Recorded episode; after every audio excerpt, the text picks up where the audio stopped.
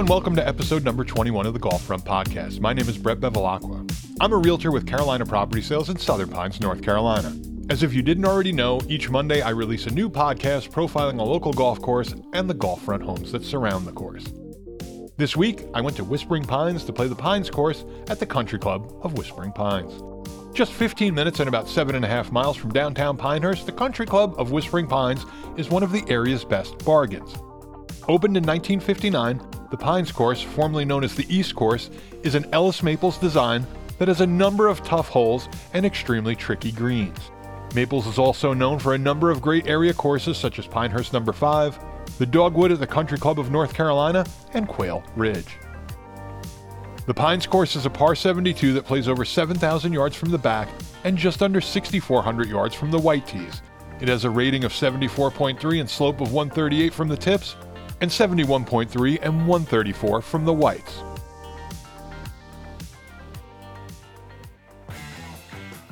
The first hole is a medium length par 4. You drive into a hill, and if you reach the top, you should have a decent shot at par. The green is a false front, and though large, is no stranger to three putts. There are also three bunkers surrounding the green. The second is a short par 3 with another large green, this time flanked by a pair of bunkers with the one on the right the larger of the two. This green is also another easy three putt. The third is a lengthy par 4 with a fairway that is sloped from left to right. The green once again is the star of the show as it is sloped from back to front right. It is so much easier to land your approach shot on the right side and putt uphill. If you are going the opposite way, there's a good chance you could fall off the green. The fourth is a medium length par 4 that gives the player a little break. You can let it rip off the tee as there is plenty of landing room, especially to the right past the bunker. There are one or two trees that could block your approach shot if you end up too far left.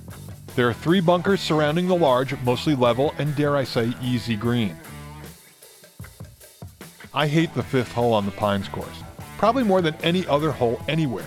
It is not only long, there is water in front of an aggressively sloped, back to front green that is surrounded by three very unfriendly bunkers. I have played the Pines course so many times, and I usually start thinking about the fifth somewhere on the third fairway and forget about it somewhere around the eighth hole. Par this hole, and you are a better player than me because I never have. The sixth is a medium length par 4 that bends to the left. Just avoid the bunker in the fairway at the top of the hill, and this hole is an easy par. The seventh is a short par 5 that plays longer because of the severe dogleg left not too far off the tee.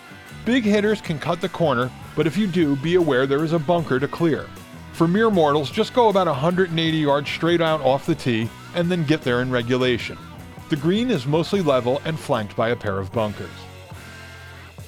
The par 3 eighth is short except from the tips where it plays over 200 yards.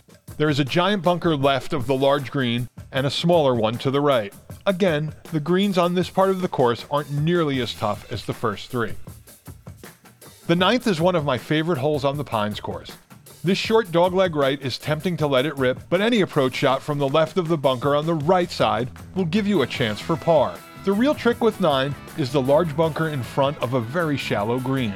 More often than not, I hit the green and trickle off the back. Sadly, the turn does not bring you back to the clubhouse.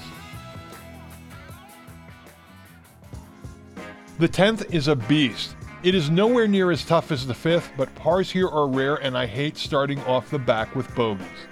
This long par 4 plays over a small pond and then onto a ridge, which, if you clear, leaves you a pretty steep downhill lie. The fairway slopes left to right after the ridge, and then you'll need to club up to reach this elevated green. The eye line of the approach is deceptive as a majority of players come up short, as the green is still a good 15 yards from the crest of the hill. 11 is another very long par 5. This dogleg left starts off an elevated tee box. I've given up trying to play it down the fairway as there is no advantage because the landing area is so small. Instead, I cut the corner over the tree and water which, if you try, you really have to crush your tee shot. From there, I am still a wood and a wedge from the green. There is water down the entire left side of the hole, and the green is very large. Take note as to pin placement. I believe the green is about 100 feet long. The 11th green is also on Moore County Regional's flight path. It isn't a nuisance, in fact, I've seen some pretty nice private jets just a few feet over this hole.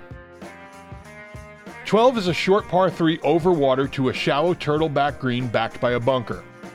It is rare that you will roll off the green into the water, but not unheard of, especially on the extreme left side of the green. The medium length par 4 13th has a magnetic bunker just to the right of the fairway. Every time I miss a drive just slightly, I find that bunker. The green is protected by a lot of waste area plus three bunkers. 14 is another long par 4 that turns to the left. You will need to get your drive out there to clear the bend. Favor the right side for the best angle at what will likely be a long approach shot to an easy green.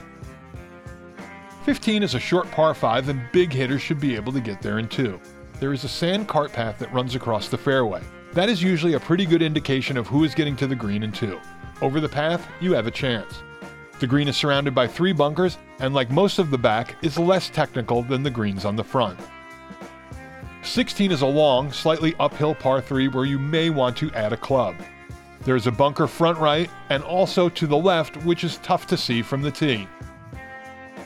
17 is a medium length par 4 that turns a little to the right. Off the tee, I aim just to the left of the right hand side bunker. The left side of the fairway makes for a much easier approach shot, especially with the bunker to the right of a mostly level green. 18 is a lengthy par 4. The lone bunker on the 18th is just sitting about halfway out on the left side of the fairway. The green is slightly elevated, and to be honest, it isn't a very memorable finishing hole. With that in mind, the Pines course at the Country Club of Whispering Pines can be a tough course if you let it. I have found that the three or four really tough holes here carry over onto the other holes I should score on, and in a way that makes it fun. I haven't played the Pines as much as I used to, but for the money, I plan on going back there soon. Plus, it's not a bad idea to check out their website. There are deals all the time. I have paid as little as $25 with the cart, though I think those days may be over, and as much as 44 to play either of the two courses at the Country Club of Whispering Pines.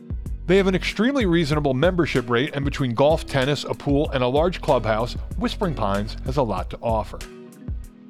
For more information, rates, membership, and vacation accommodations, visit their website at countryclubofwhisperingpines.com or give them a call at 910 692 6100 to book a tee time.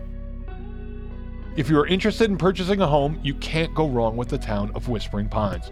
Home prices run anywhere from just over 200,000 to well beyond a million.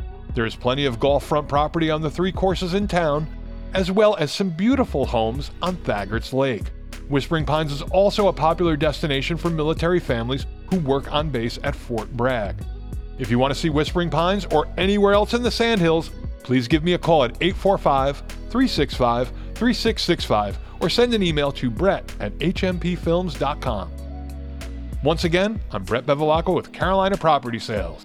Next week, we head south to Deercroft.